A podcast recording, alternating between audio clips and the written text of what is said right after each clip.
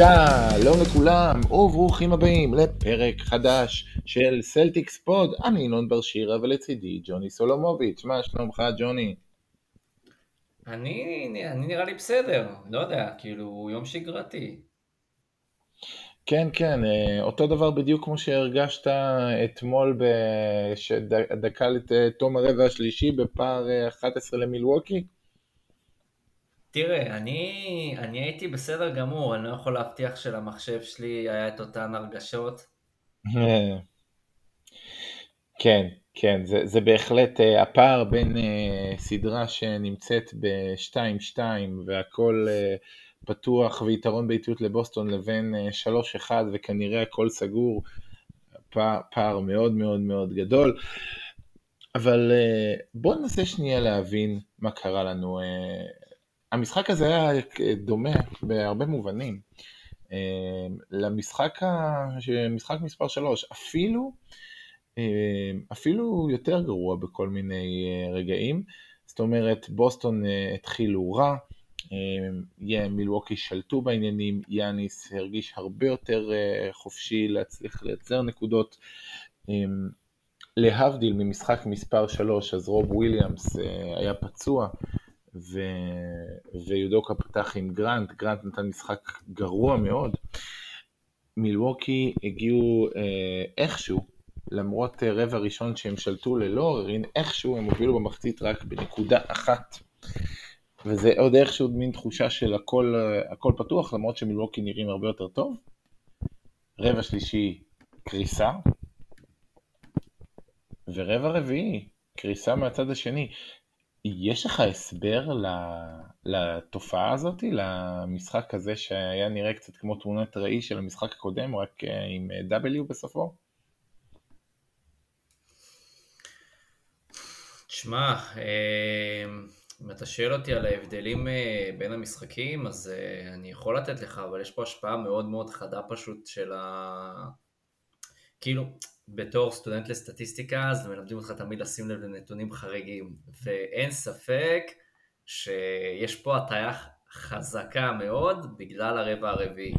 הרי אם אני אקח באמת את ההשוואה הזאת שאתה מדבר, אז משחק 3 ומשחק 4, אתה הרגשת שמשחק 3, שניהם היו לא טובים, פשוט משחק 3 ועד הרבע הרביעי במשחק 4, היו גרועים שניהם, אבל לפחות במשחק 3 זה היה יחסית יציב וצמוד יחסית פחות או יותר, ובמשחק הרביעי זה היה המשך של זה, אבל זה היה יותר גרוע כבר גם ברבע השלישי, ואז הגיע הרבע הרביעי וזה היה חריג מאוד, בטח בהשוואה לרבע השלישי, ואתה מבין פשוט שזה הרבה מאוד מושפע מזה. אם אתה רוצה לרדת שנייה יותר לפרקטיקה, אז אני חושב שהמהלך שבעצם שינה את המשחק לחלוטין ברבע הרביעי ופשוט כאילו שבר סכר עצום, זה היה הדנק של הורפורד על יאניס שהחזיר לו על כולם שאלו את אל הורפורד כאילו מה יאניס אמר לך אז שהוא עשה את הפרצוף, הוא אמר שהוא לא אהב את העניין הזה, והוא החזיר לו אז ברבע הרביעי, וטכנית לא טכנית, מאותו רגע משהו התפוצץ בסלטיקס. כן, אני אגיד משהו שהוא מאוד חשוב, הדנק הזה הוא השווה את התוצאה, זאת אומרת, אחד הדברים המאוד נחמדים עם קבוצה שהיא קבוצת הגנה מצוינת, זה שאתה יכול להפסיד צמוד, אתה יכול לנצח צמוד ואתה יכול לנצח בבלואו-אוט. לא כל כך קורה הסיטואציה שבה אתה מפסיד בבלואו-אוט, ולמה?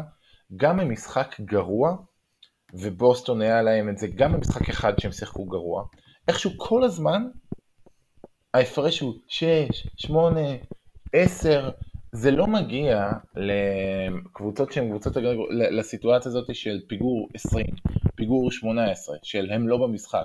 גם כשבוס יש תחושה שהם לחלוטין לא שם, ההגנה כל הזמן שומרת אותם באיזשהו מקום בעניינים, בשום שלב, גם כשמילווקי היו בשליטה מוחלטת, זה לא עבר את הפער שמספיק ריצה אחת ובוסטון שם. וזה מאוד מאוד משמעותי. אני רוצה אבל באמת לשאול בהקשר הזה, מה הוביל לדעתך, אני אתחיל מה הוביל לדעתך בסופו של דבר לתקיעות ההתקפית הזאת של בוסטון בשלושת הרבעים הראשונים, לחוסר היכולת לייצר מול מילווקי, ומהצד השני ליכולת של מילווקי באמת לשלוט במשחק. מה לדעתך הוביל לזה בסופו של דבר? שבוסטון שיחקה קצת באופן מסוים שהוא היה טיפה חסר אחריות, זה הרגיש שבוסטון פחות מצליחה לבוא ולנהל את המשחק באופן כזה שהכדור מצליח לנוע, והם איבדו המון פעמים, הרגיש שהם באופן מסוים אפילו די צפויים, זה מחזיר אחורה לימים עברו באזור דצמבר ואחורה. בנוסף, בוסטון מאוד נשענת על העניין של השלשות, והרגיש שעד אותה נקודה, בוסטון עדיין לא מצליחה לבוא ולתת יותר מדי תפוקה רצינית בנושא הזה, ותראה, עם כל הכבוד, גם עד היום, בוסטון די מושפעת מהתפקוד של השלשות, כאילו איך שהיא מצליחה לבוא ולקלוע משם, זה איך שזה משפיע בסופו של דבר גם על המשחק של עצמו. אבל עדיין, בסופו של דבר, שלשות זה לא מה שהכריע את המשחק. לא, אני אומר, דווקא הדבר... כן, אז זהו, אז אנחנו חושבים אותו דבר. מהרגע שהיה את הדנק של הורפורד, אז בוסטון החליטו שהם פשוט עפים לתוך הצבע.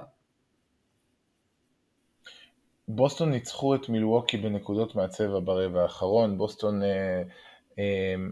בסופו של דבר היה שינוי מאוד מאוד מהותי, להבדיל במשחק 2 שעדיין למרות ניצחון ב-23 הפרש, בוסטון כלו 24 נקודות בצבע ומילווקי 54, פה היה סרט אחר לחלוטין, פה בוסטון תקפה שוב ושוב את הצבע.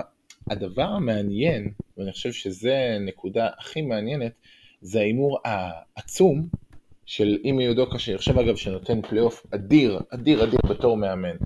אני חושב שבעיניי נקודת השפל היה הרגע הזה שבו ג'יילן בראון, אני חושב שזה היה ב-10 הפרש, עם 4 עבירות, ג'יילן בראון קיבל עבירת מגן, בעד לקח טיימאוט, לקח צ'אלנג', הצ'אלנג' היה מוצלח, ובראון קיבל את העבירה החמישית.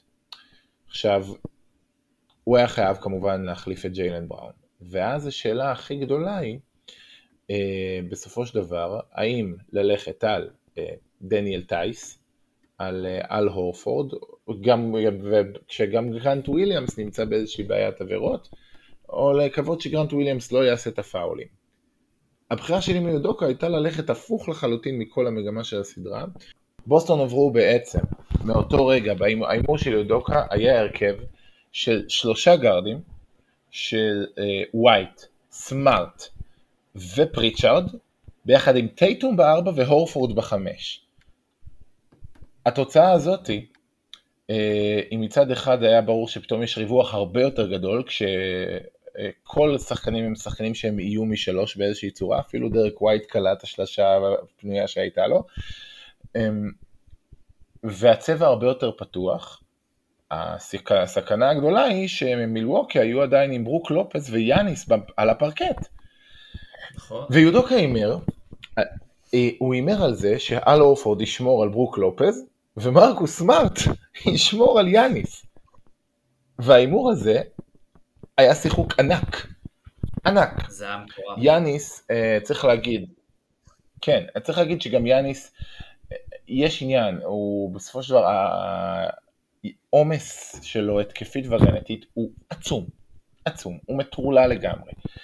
ובסופו של דבר, יאניס מגיע למצב, גם ברבע האחרון במשחק הזה, וגם ברבע האחרון במשחק קודם, שהוא בגדול די גמור. כשג'רו הולידיי עם 5-22 מהשדה, ואין ממש מישהו אחר שייצר משהו בהתקפה, והוא מצד שני, הוא שחקן ההגנה המשמעותי ביותר, נוצר מצב שפתאום, כשטייטום חודר לסל, אז יאניס שהוא, מה שנקרא רוברט וויליאמס על ספידים, באיך שהוא מתפקד בהגנה של מילווקי, תופס את הברכיים, עושה מין תנועה כזאת חצי כוח, ופשוט לא יוצא עליו. ופתאום פתוח הצבע. והשלשות של אל הורפורד אילצו את מילווקי מהר מאוד לעשות משהו עם ברוק לופז, ולשנות את הדרופ. וזה איזשהו משהו שברגע שבוסטון אילצו את מילווקי לסגת מהטקטיקה שלהם, אז אתה ממש ראית איך כל החלק הראשון, כן, כל החלק הראשון, אז אל הורפורד חגג, ואז בד אימר על להכניס את ג'ורג' היל במקום לופז, וטייטום יכל פשוט לחדור ולחגוג על ג'ורג' היל בכמה נקודות ברציפות. טייטום בעצם התחיל להיכנס לעניינים בשש הדקות האחרונות של המשחק, שעד אז היה לו 18 נקודות, אבל באחוזים מאוד מאוד לא טובים, והוא פשוט היה 5-6 ברבע האחרון, סמארט היה 4-5 והורפורד 6-6, וזה, צריך להגיד, בוסטון קלו 85% ברבע האחרון, 16-19, זה בלתי נתפס. המצחיק זה שאתה מסתכל גם על שני המשחקים. באמת, כבוד גדול.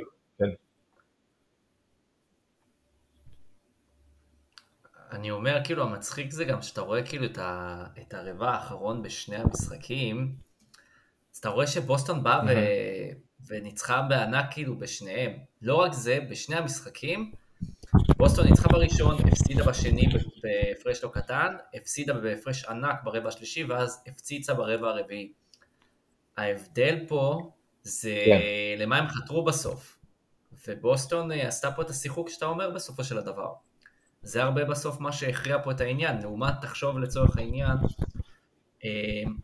אתה זוכר שכאילו איך הלך משחק 3, אנחנו ניסינו לזרוק מה-3 וזה לא עבד, נכון? וגם ביום קליעה לא טוב. כן. אז במשחק 4 עשית במקום סיום הפוך, הלכת לצבע והחלטת שמשם אתה נותן את המענה, וזה ההבדל המשמעותי בהתקפה. כן, אני חושב שגם בסופו של דבר עשו יותר מאמצים בסופו של דבר גם לשחרר את טייטום בצורה אחרת, זאת אומרת תרגילים, חסימות, הייתה עבודה מאוד מאוד משמעותית, והפיק אנד פופ של טייטום והורפורד הייתה מין סיטואציה של ברבע האחרון אין להם באמת איך לעשות איך שהמגרש מרווח. בעצם פריצ'ארד לא היה טוב, אבל זה שיודעים שהוא קלעי 3, אז אי אפשר לעזוב אותו. בגלל זה, עם כל זה שהוא לא קלע כלום, הוא היה פלוס 14. ואז, אחרי כמה דקות, אז ג'יילן בראון חזר, ואני חושב שזו שאלה מאוד מאוד מעניינת, האם יודוקה ילך על כאילו מה שהוא גילה בסוף המשחק מספר 4, וישתמש בצורה משמעותית הרבה יותר ברכבי סמול בול כאלה. אתם זוכרים, דיברנו בזמנו על זה שבטח הרכב המסיים של הסלטיקס, עוד כשדרק ווייט היה נרכש בדדליין, שבטח הרכב המסיים של הסלטיקס יהיה עם ווייט, סמארט, בראון, טייטום והורפורד או וויליאמס. פתאום להרכב הזה יש משמעות. המשמעות מפתיעה, אבל כן צריך לבוא ולהגיד, אני חושב שהרבה מאוד ממה שהשפיע על המשחק מבחינה הגנתית, ההברקה עם סמארטים היא מטורפת, ואני חושב שזה נגיד משחק שסמארט שמאוד אוהב לעשות את הקמפיין לעצמו, והוא צדק שהוא עשה את זה, אז זה משחק לצורך העניין שהרבע הרביעי, איך שהוא שמר, זה צריך גם להיכנס לקלטת. אבל אני כן חושב שיאניס לא שחקן פראייר, ואני לא יודע לגבי בד, אבל אני חושב שיאניס יגיע מוכן לדבר הזה בפעם הבאה, בבוסטון. אני עדיין הייתי מנסה את ההרכב הזה, פשוט אני חושב שבאופן כללי, בוסטון צריכה פשוט ללמוד מהדבר הזה, זה שהיא תצטרך לבוא ולנסות לגוון. כל עוד אתה גורם ליאניס לחשוב, ואתה לא מרגיל אותו לסיטואציה שנגיד, עכשיו אני נאבק בפוסט עם גוף גדול, לעומת לצורך העניין אני עכשיו עם סמארט, אני צריך לבוא ולראות שאני לא עושה פתאום תוקף, או אני יודע מה, זה מה שיכניס אותו לדעתי לחוסר שיווי משקל, כי אנחנו רואים שככל שהסדרה מתקדמת, הוא כן מצליח למצוא פתרונות לעניין של הקאברג' כשהורפורד שומר אותו יותר, ונגיד אתה מנסה לתת את העזרה, לעומת פשוט הגיוון הזה שאתה זורק עליו, פשוט איזשהו שומר שמנסה להסתדר לבד, אבל זה, הגיוון הזה מוציא אותו קצת מאיזון, וזה שווה את האימור הזה מהבחינה הזאת. לא באופן כללי השיטה שבאופן קבוע אתה שם אותו עם סמארט, פשוט תשנה את זה כל הזמן. תגרום לו לחשוב. כמה לשינויים אתה חושב יש בכתך קשר פשוט לעניין של נטו, סגנון המשחק של מילווקי הוא סגנון מאוד אינטנסיבי עם יאניס ואין לו אוויר, זאת אומרת זה שבוסטון יאניס נראה מדהים ברבע הראשון ומילווקי מובילים ואז יש מין ברבע השני אז הם קצת דואחים ואז ברבע השלישי הם חוזרים מהפסקה שוב בטירוף ואז ברבע הרביעים שוב דואחים. בסופו של דבר יכול להיות כשיאניס הגיע למצב שברבע האחרון 5 דקות לסוף הם יהיו חייבים להחליף אותו, לתת לו דקה, כי הוא היה גמור. הרגע הזה, אם אתם זוכרים, שבו הוא התנגש בסמארט, וסמארט כזה אפילו נתן לו יד, בוא תקום, ויאניס היה כזה מוטש וגמור על הרצפה. זו סיטואציה מאוד מאוד משמעותית. עוד משהו שבא לטובתנו זה זה שיש יומיים. עכשיו בין כל משחק למשחק, זה מצטבר. וזה יכול להיות מאוד, זה יבוא לטובתנו, אנחנו הקבוצה בסופו של דבר שיש לו יותר פתרונות לדבר הזה מבחינת כושר משחק. אני רוצה שנמשיך את הדיון דרך השאלות ששאלו לנו. אז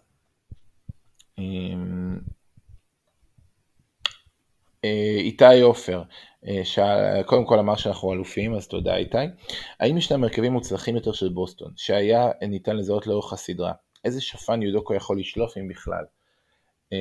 קצת דיברנו על זה, אבל באמת אני חושב שיודוקו עשה עבודה נפלאה גם עם ההבנה של גרנט וויליאמס. אגב במשחק 4 זה לא היה טוב, אבל ההבנה שמשהו בגרנט וויליאמס ביחד עם הורפורד הרבה יותר עובד, הריווח מאשר עם רוברט וויליאמס. אני כן חושב שכל הרכב שהיה עם טייס היה די רע, ואני מקווה שרוברט וויליאמס יהיה כשיר לפחות לחלק מהזה. אתה חושב שרוברט וויליאמס צריך לפתוח, או שצריך להתאים את הדברים לסדרה ולשנות בהתאם?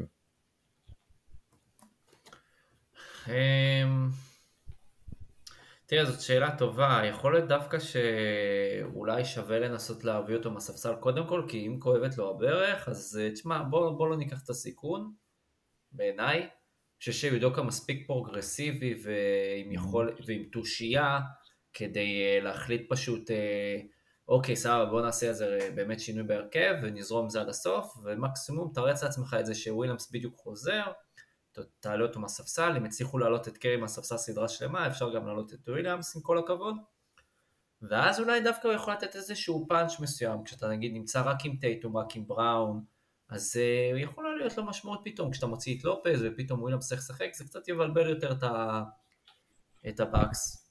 שווה, תראה, עצם העובדה שפתאום אתה עושה את השינוי הזה, ואז עוד הפעם זה גורם לבאקס להיכנס לסיטואציה שהם צריכים לבוא ולהיות בחשיבה ובהתאמות, זה ישחק לטובתך. אז יכול להיות שזה שווה את הניסוי. כן. זאב הילברט שאל, אמר, נשארנו עם הטוב משלוש, איזה התאמות לדעתכם מילווקי תבצע ואיך אנחנו יכולים להתמודד עם ההתאמות האלה? עכשיו זה נורא מעניין. מילווקי התחילה את שני המשחקים הראשונים עם הרכב של 3 גבוהים, עם בובי פורטיס. והקליעה מבחוץ של בוסטון אילצה אותם כבר במשחק מספר 3 לרדת מזה לחלוטין. אגב, פורטיס כבר במשחק 4 היה לו כולה 15 דקות, הוא לא מצליח. העניין עם פורטיס שקולעים מצוין, אבל לוקח לו זמן להגיע לזריקה שלו, זאת אומרת יש לו שחרור כדור איטי יחסית, והקלוזאוטים המצוינים של שחקני בוסטון מונעים ממנו פיזית לזרוק, הוא הרבה פחות זורק משלוש, זריקה 2 במשחק ולא 4-5, וזה מאוד מאוד משמעותי. אז זה היה התאמה הראשונה, ובמשחק האחרון גם ראינו בלית ברירה, בגלל הסיטואציה, בגלל הפיק אנד פופ עם הורפורד, הרבה יותר הרכבים של יאניס בסנטר, שזה מה שראינו, זה הרכבים שהם יכולים להיות קטלניים, התקפית והגנתית. החיסרון הגדול מהבחינה שלהם זה שזה גומר את יאניס, זה אינטנסיביות מטורפת, וזה משהו שאני לא יודע כמה הם יכולים להשתמש בזה לאורך זמן, בלי שהוא פשוט נופל מהרגליים. זו הסיטואציה. אגב, אם תעלה את רוברט וויליאמס מהספסל, זה יכול להיות שווה משהו. נכון, במיוחד עם זה מול בובי פורטיס, למשל, כעניין עם יאניס בסופו, יש עניין, זו הסדרה אחת הכי פחות מתאימות לרוברט וויליאמס, בעיקר כי יאניס הוא מין גרסה משודרגת פלוס פלוס שלו. כאילו יאניס הוא האחרון שיפחד מהעזרה של רוברט וויליאמס בצבע, הוא לא מי שיזרוק איזה פייד אווי כזה וזה, הוא בא להטביע על הפרצוף של כולם, וזה הופך את מה שוויליאמס נתן לי טיפה פחות אפקטיבי מולו, להבדיל מבערך כל שאר קבוצות ושחקני הליגה, והרבה יותר חשוב שחקנים כמו גרנט וכמו אל, ונראה כמה הם יחזיקו. הראל ספרוני שאל, האם צריך שישרקו נגד שחקנים שלנו, ייתנו להם טכנית כדי שהם יתעוררו, כמו טייטום באחד המשחקים נגד ברוקלין, ואל במשחק האחרון? אני לא חושב שמישהו פה ישן, נראה לי שזו סדרה כל כך אינטנסיבית. באמת, צריך להגיד, זה מאז אולי, הסדרה היחידה שאני יכול להשוות לזה, לסדרה הזאת ברמת האינטנסיביות, זה מי שזוכר את הסדרה בין טורונטו לפילדלפיה ב-2019, אם אני לא טועה, שטורונטו לקחו אליפות בסופו של דבר עם שלוש קפיצות של קוואי.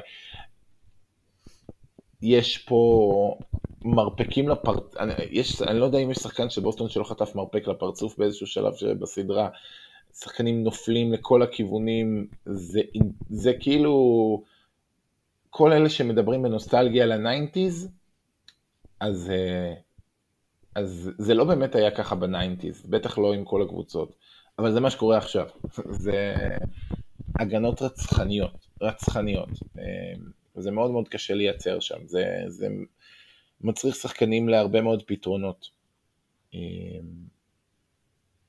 אתה רוצה להוסיף לגבי העניין?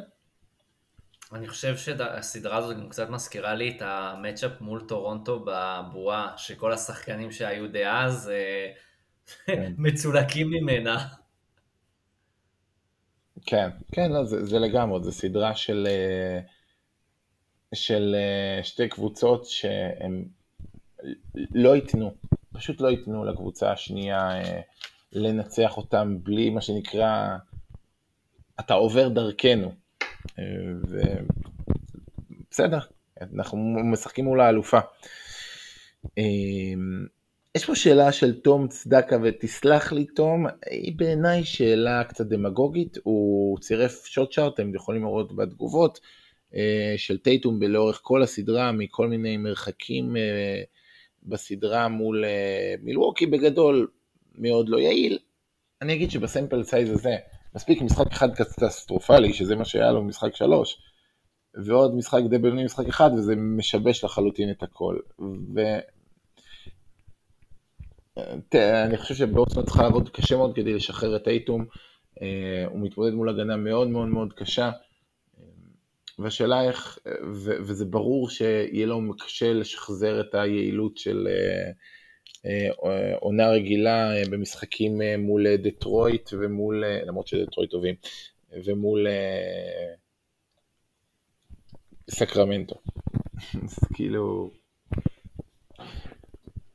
אז כן, אנחנו צריכים לעבוד קשה כדי שטייטום יצליח לקלוט הקלוט הפנויות, זה היה מאוד... כן, אז אני כן אגיד שהיו לו לא מעט קליעות פנויות שהוא פשוט הכתיב, וזה שיקרה לפעמים דברים שנכנסים לך לראש, כשאתה לא קולע מבפנים ואין לך את הנקודות הקלות, וכל מה שיש לך זאת השלשות, אז זה מאוד קשה כזה פסיכולוגית להשתחרר מזה. ראינו דווקא שהשלשות מתחילות להיכנס לו, כשדברים מבפנים מתחילים להיכנס לו. אז אפשר אבל להוסיף על זה משהו. שזה ימשיך ככה, זה הבאונס בק מאוד מאוד חשוב, אני חושב ש... כן. אני פשוט חושב שעם כל הכבוד, טייטום באמת נתן שני משחקים לא טובים, אבל בוא בסוף נזכור את מה שאתה ציינת על היכולת של הרבע בסוף, כאילו אל הורפורד וטייטום הם אלה שבאו וסגרו לך את המשחק וגם סמארט, אבל טייטום זה שיצר לך גם את הפער מסוים הזה, כאילו הורפורד נתן לך את השוויון וטייטום נתן לך את הפער, וזה העניין, וכשהוא נתן לך שם את הסלים, כמו הסל המטורף שהוא בא, ואז הוא רקם קדימה ושם עם הלוח את הסל.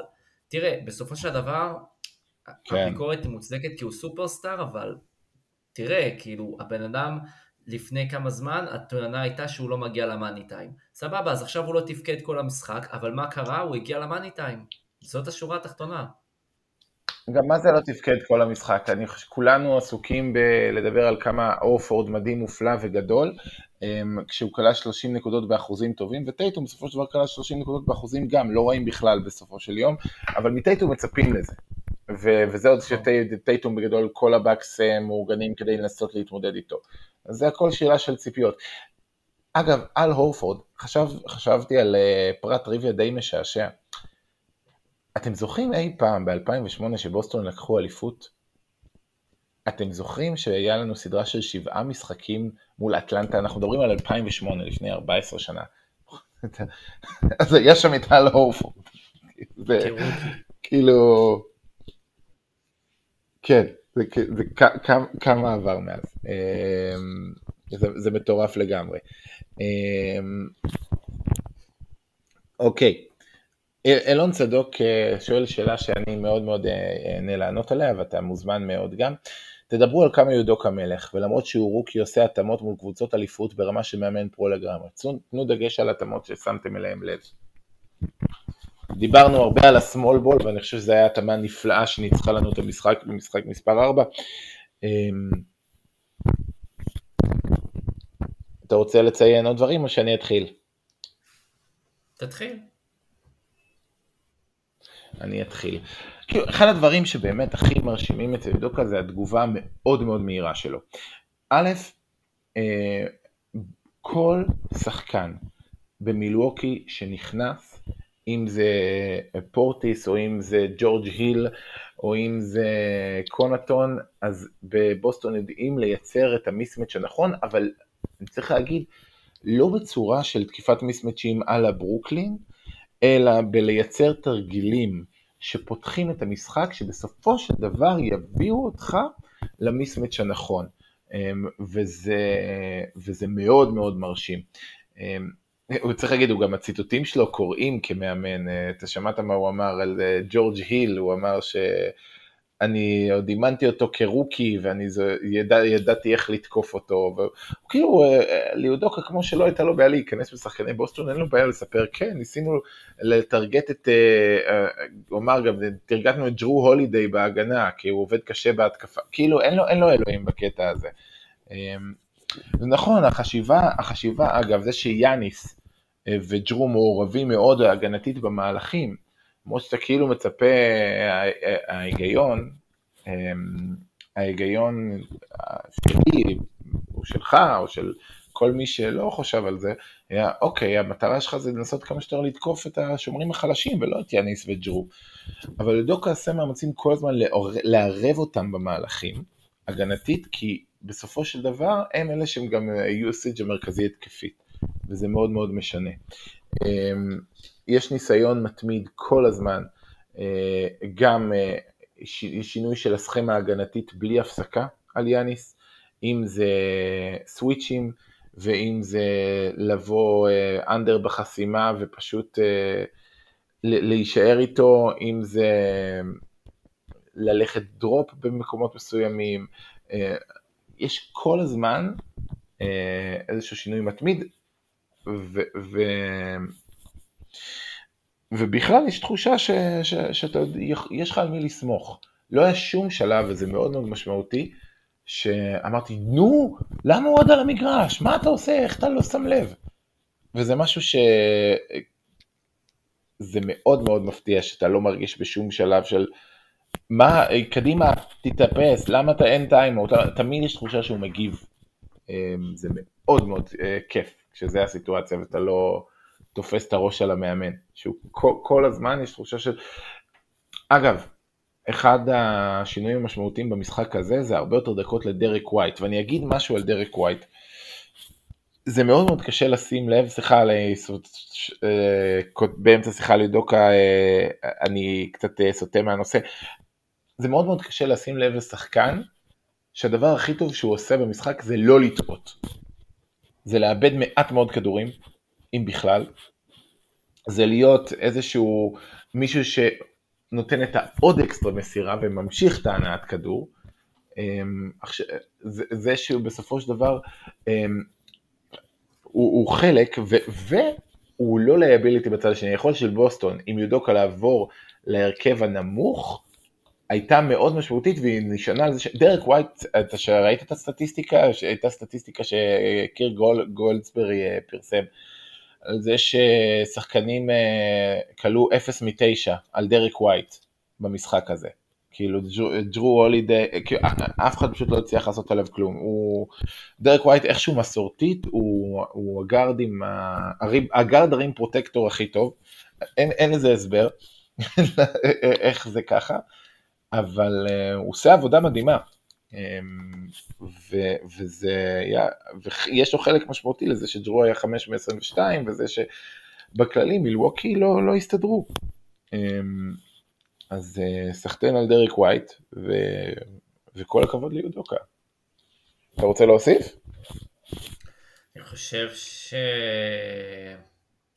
אתה סיכמת את זה די טוב, פשוט... העניין זה שאני חושב שבסופו של דבר יודוקה, כאילו מה שאתה רואה ממנו כתגובה כל כך טובה, זה שהוא בסופו של דבר מגיב בלייב על דברים, והוא לא מגיע עם איזושהי תפיסה מסוימת, שבגלל שהוא הגיע עם דברים מוכנים מהבית, אז אלה הדברים שצריכים לנהל את המשחק. אני יכול לראות אותו כמאמן, נגיד מגיע עם איזושהי תוכנית מסוימת, ופשוט בא ואומר, יאללה, זורק אותה לקיבינימט, ופשוט עושה במקום עצמו משהו, ויודע לתת מענה כמו שצריך, בהתאם לזה שהוא מחובר למשחק, והוא רואה מה צריך לעשות. וזו תכונה יוצאת דופן, כי אתה גם לא יכול לבוא ולהגיד לצורך העניין, אוקיי, סבבה, בוא נזרוק את התוכנית לפח, ונצליח לייצר גם משהו on the fly שהוא טוב. אבל זה נראה שהוא מגיע מאוד מוכן, יש לו תוכנית א' וב' וג', אבל זה לא שהן פשוט תוכניות שהוא מגיע מראש, והוא פשוט מחליף ביניהן. הוא יודע לבוא וגם ליצור תוך כדי המשחק, והוא בעיקר מה שאתה אומר, הוא מגיב, והוא יודע ליצור מהשחקנים משהו כל הזמן. לצורך העניין השחקנים לא מאופסים, הוא בא, הוא מביא אותם, והוא פשוט יחרע אותם, נכון. והוא יכניס בהם אבל גם מוטיבציה. ואני מזכיר, בהתחלה כשהביאו אותו, אמרו, יש לו משהו של יכולת לגייס את השחקנים סביב משהו, ויש לו חיבור יוצא דופן איתם. היה ממש קשה לראות את זה בהתחלה, את העונה, והתחרפנו מזה, אבל הגענו לנקודה שאנחנו פשוט רואים את התופעה הזאת, וזה פשוט תענוג, אין מה להגיד. כן, זכינו. כי אני אגיד משהו, סתם נגיד, נתת את הדוגמה, חשבתי על זה. היכולת של מאמן, להגיד, וואלה, אני אעשה, תוכנית המשחק שלי בנויה על זה שרוברט וויליאמס נפצע ברגע האחרון, תוכנית המשחק שלי בנויה על גרנט וויליאמס. גרנט וויליאמס יהיה מאוד מאוד אפקטיבי ומשמעותי, ולפתוח איתו, ולתת לו דקות, ואז לראות שזה לא עובד. ובכל הקאמבק הגדול של בוסטון, גרנט וויליאמס לא היה שם, כי זה לא עבד.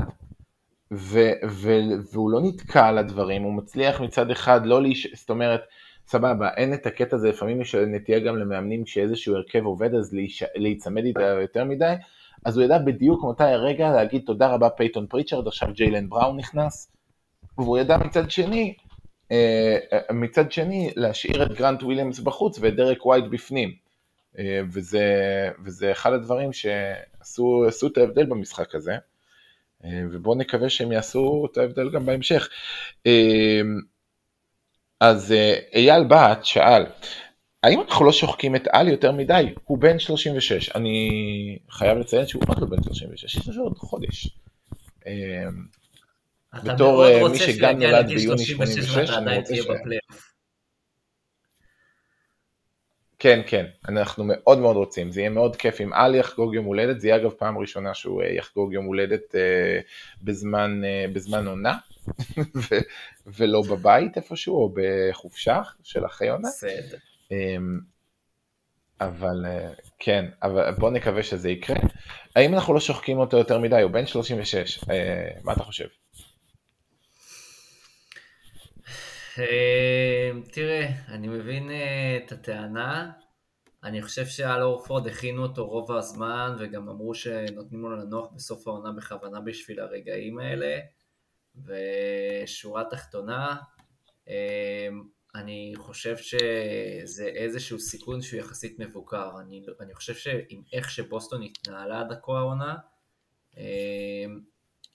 בלי חלילה להגיד איזה משהו יוצא דופן, אני חושב שבוסטון עד עכשיו לפחות ידע להתנהל נכון מבחינה של שימור השחקנים, הכושר שלהם והכל, ובהתאם לזה אנחנו לדעתי גם רואים את התפוקה, את העובדה שבוסטון הגיע לנקודה עכשיו של העונה, שהיא יחסית נמצאת בעמדה טובה, נראה איך זה ילך הלאה, אני לא יכול לדעת, אני גם לא מתכוון לתת תחזית, אבל לפחות עד כה, הם ידעו לשמר דווקא די טוב, אז אני רוצה להאמין שבוסטון עם אצבע על הדופק מהבחינה הזאת. הצד השני זה שאל הורפורד מבוגר, שוב, הוא נראה במשחק, אני לא זוכר את אל הורפורד גם בגיל 25, מטביע ככה על יאניס, או מטביע ככה ונראה אתלט בצורה כזאת, היה סטיב בולפט אמר שיש את הגריק פריק והוא האנטיק פריק, אז בכל אבל באמת נתן, הוא לא נראה בן 36, הוא נראה בכושר הכי טוב בחיים שלו, אבל הצד השני הוא זה שלא יהיה לו עוד הרבה יותר הזדמנויות, לא, וזה הרגע, זאת אומרת אתה עכשיו בסדרת חצי גמר מזרח מול האלופים, ואתה עכשיו בסיטואציה שאתה יכול, אתה נאבק פה בסופו של דבר על אליפות, ואנחנו לא חושבים על שנה הבאה, ואנחנו לא חושבים על מה יהיה הלאה, אנחנו חושבים על לנצח את מילווקי, זה הדבר היחיד שחשוב עכשיו, ואם הם לא הצליחו, אז זה פספוס, ואם לא הצליחו כי רצו לתת לאל קצת לנוח, וקצת כמה דקות של טייס, אז זה פספוס עוד יותר גדול. אין מה לעשות, נותנים את כל מה שיש, עכשיו זה הרגע, ואם זה ידפוק אותנו בסדרה הבאה, זה ידפוק אותנו בסדרה הבאה, וטוב רק שתהיה סדרה הבאה. זאת אומרת, זה המצב, נותנים הכל. בעיניי לפחות, ודווקא יש, אני מרגיש עדיין איזושהי רמה של איזון, זאת אומרת, אל שיחק 42 דקות עכשיו, אבל זה גם קשור לזה שרוברט וויליאמס לא היה, ובאמת, צריך להגיד, התקפית, כל פעם שטייס היה על הפרקט, זה פשוט נקודות לרעתנו, אין מה לעשות, וטייס באמת עשה עבודה נהדרת מול ברוקלין והכל, וכל הכבוד, אבל זה לא סדרה טובה לו, פשוט לא סדרה טובה לו.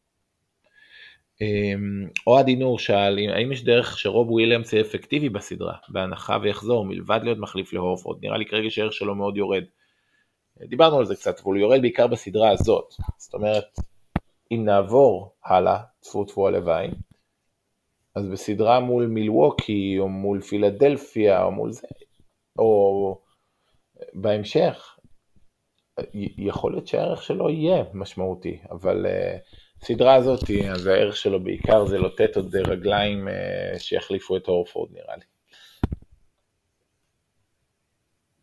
לי. טוב, אנחנו מגיעים למשחק מספר 5.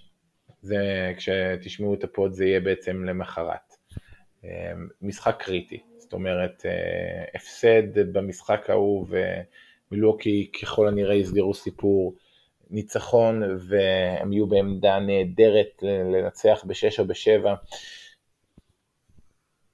ומילווקי נראים די מותשים, אי אפשר לדעת, יאניס הוא שחקן ענק, הרבה מאוד תלוי גם בכמה כדורים ייכנסו ולא ייכנסו, אבל המצב כרגע טוב, ובואו נקווה, הם שמו את עצמם בעמדה טובה, והחשש הגדול שבכל מקרה שהיה לי של, אוי לא, הם ישפילו את עצמם מול מילווקי, ואז זה ימחק את כל מה ש... זה כבר לא קרה, הם בסדר, הם כך או כך, סדרה מדהימה כבר יש לנו, עכשיו רק צריך לעבור אותה.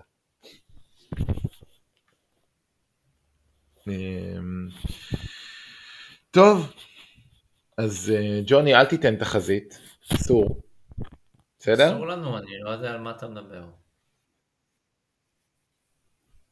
כן, אנחנו, אסור לתת תחזית.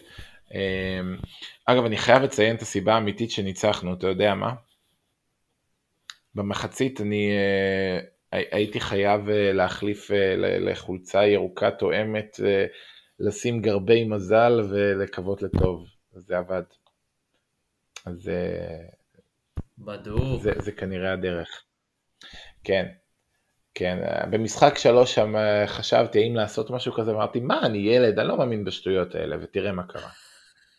אז בוא, אז הגיע הזמן, אנחנו נאמין בכל שטות אפשרית, העיקר, בוסטון, זה הרגע, זה הזמן, זה היום, זה הרגע, חייבים לנצח את זה.